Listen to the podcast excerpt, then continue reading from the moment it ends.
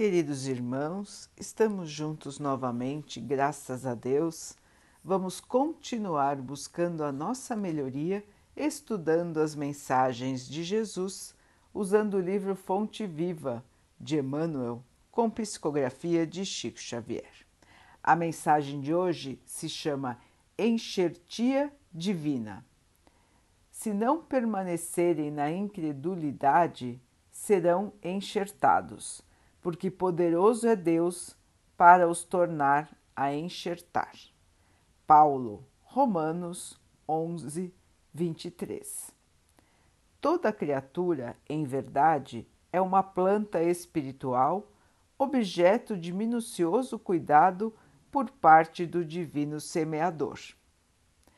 Cada homem, como ocorre ao vegetal, apresenta diferenciados períodos na existência sementeira, germinação, adubação, desenvolvimento, utilidade, florescência, frutificação, colheita. Nas vésperas do fruto, esforça-se o agricultor com mais carinho pelo aprimoramento da árvore. É imprescindível haja fartura e proveito. Na luta espiritual, em igualdade de circunstâncias, o Senhor adota iguais normas para conosco. Atingindo o conhecimento, a razão e a experiência, o agricultor celeste nos dá preciosos recursos de enxertia espiritual, com vistas à nossa sublimação para a vida eterna. A cada novo dia de tua experiência humana, recebes valioso auxílio para que os resultados da presente encarnação te enriqueçam de luz divina pela felicidade que transmites aos outros. És, contudo, uma árvore consciente, com independência para aceitar ou não os elementos renovadores, com liberdade para registrar a bênção ou desprezá-la. Repara atentamente quantas vezes te convoca o sublime semeador ao engrandecimento de ti mesmo. A enxertia do alto procura-nos por mil modos. Hoje é na palestra edificante de um companheiro. Amanhã será num livro amigo. Depois virá por intermédio de uma dádiva aparentemente insignificante do caminho. Se guardas, pois, o objetivo de elevação, aproveita a contribuição do céu, iluminando e santificando o templo íntimo.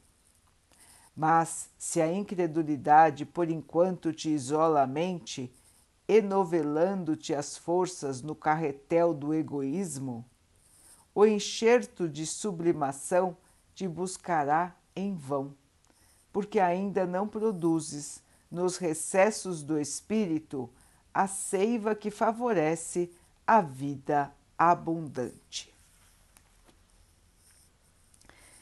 Meus irmãos, que imagem interessante nos colocarmos como plantas, como árvores que o Pai cuida, que o Mestre é o nosso divino agricultor.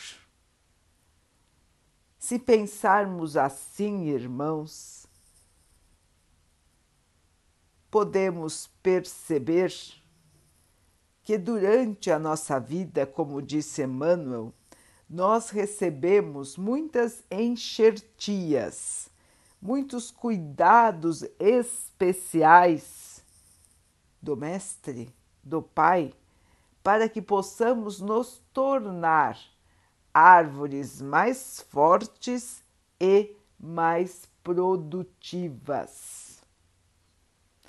Árvores que vão alcançar a verdadeira felicidade, paz e alegria. Aquelas que são eternas, que nunca deixarão o espírito. Assim, meus irmãos, como as árvores, Nós, espíritos, precisamos crescer para sermos úteis. Vejam que as árvores dão a sombra, dão os frutos, fornecem a madeira, vivem para servir e ainda são a casa de muitos e muitos animais. Irmãos, e nós? Qual é o nosso serviço no mundo? Se pensamos só em nós mesmos, como disse Emmanuel, enovelados no carretel do egoísmo, não estamos prontos para o crescimento, porque não entendemos a necessidade de servir. Toda a natureza é feita para o serviço, inclusive a natureza humana. Nós temos a nossa liberdade de escolher.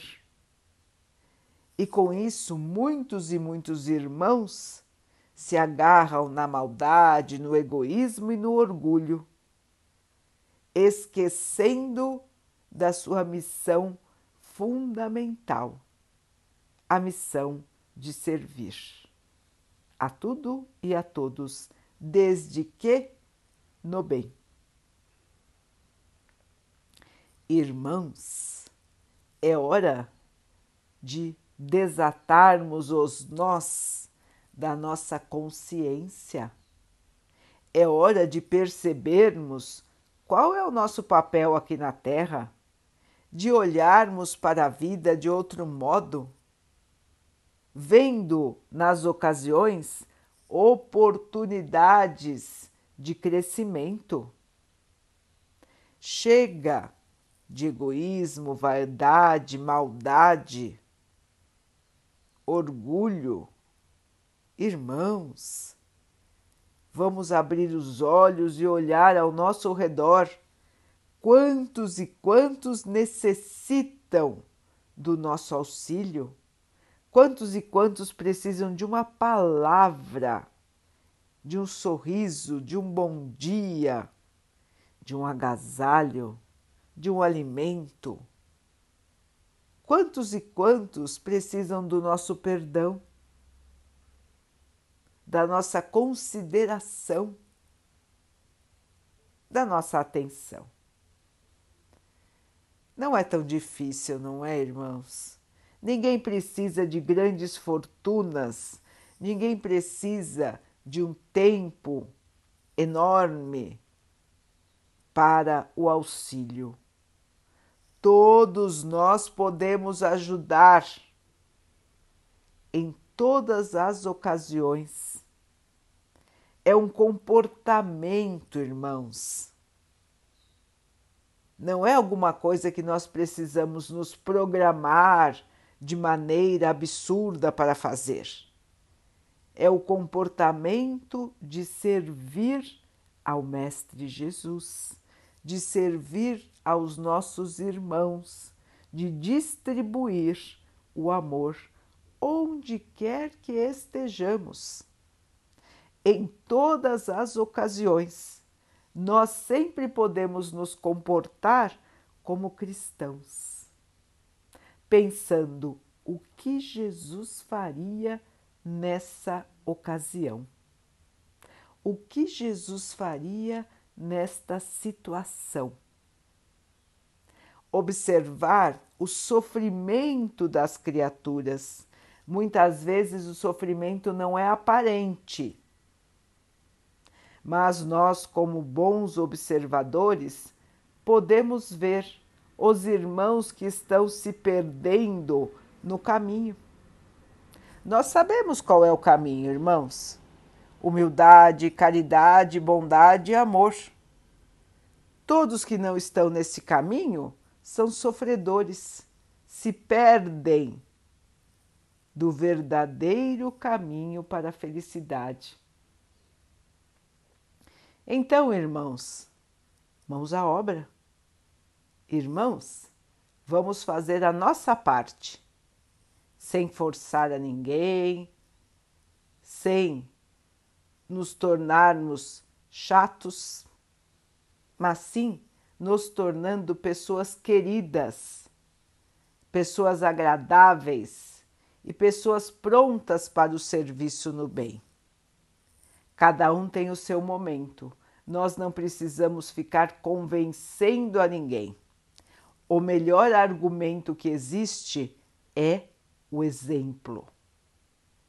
Portanto, irmãos, façamos a nossa parte para a melhoria de todos que estão ao nosso redor, para a melhoria do nosso bairro, da nossa cidade, do nosso estado, do nosso país e do nosso mundo.